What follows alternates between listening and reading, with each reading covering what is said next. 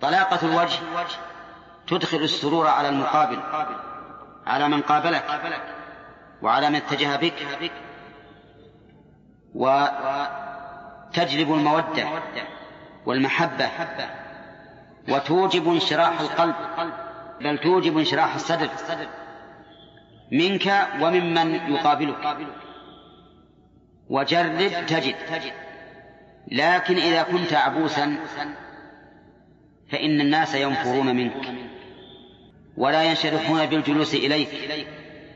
ولا بالتحدث معك.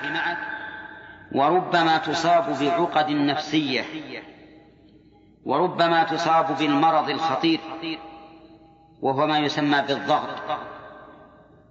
فإن انشراح الصدر وطلاقة الوجه من أكبر العقاقير المانعة من هذا الداء داء الضغط.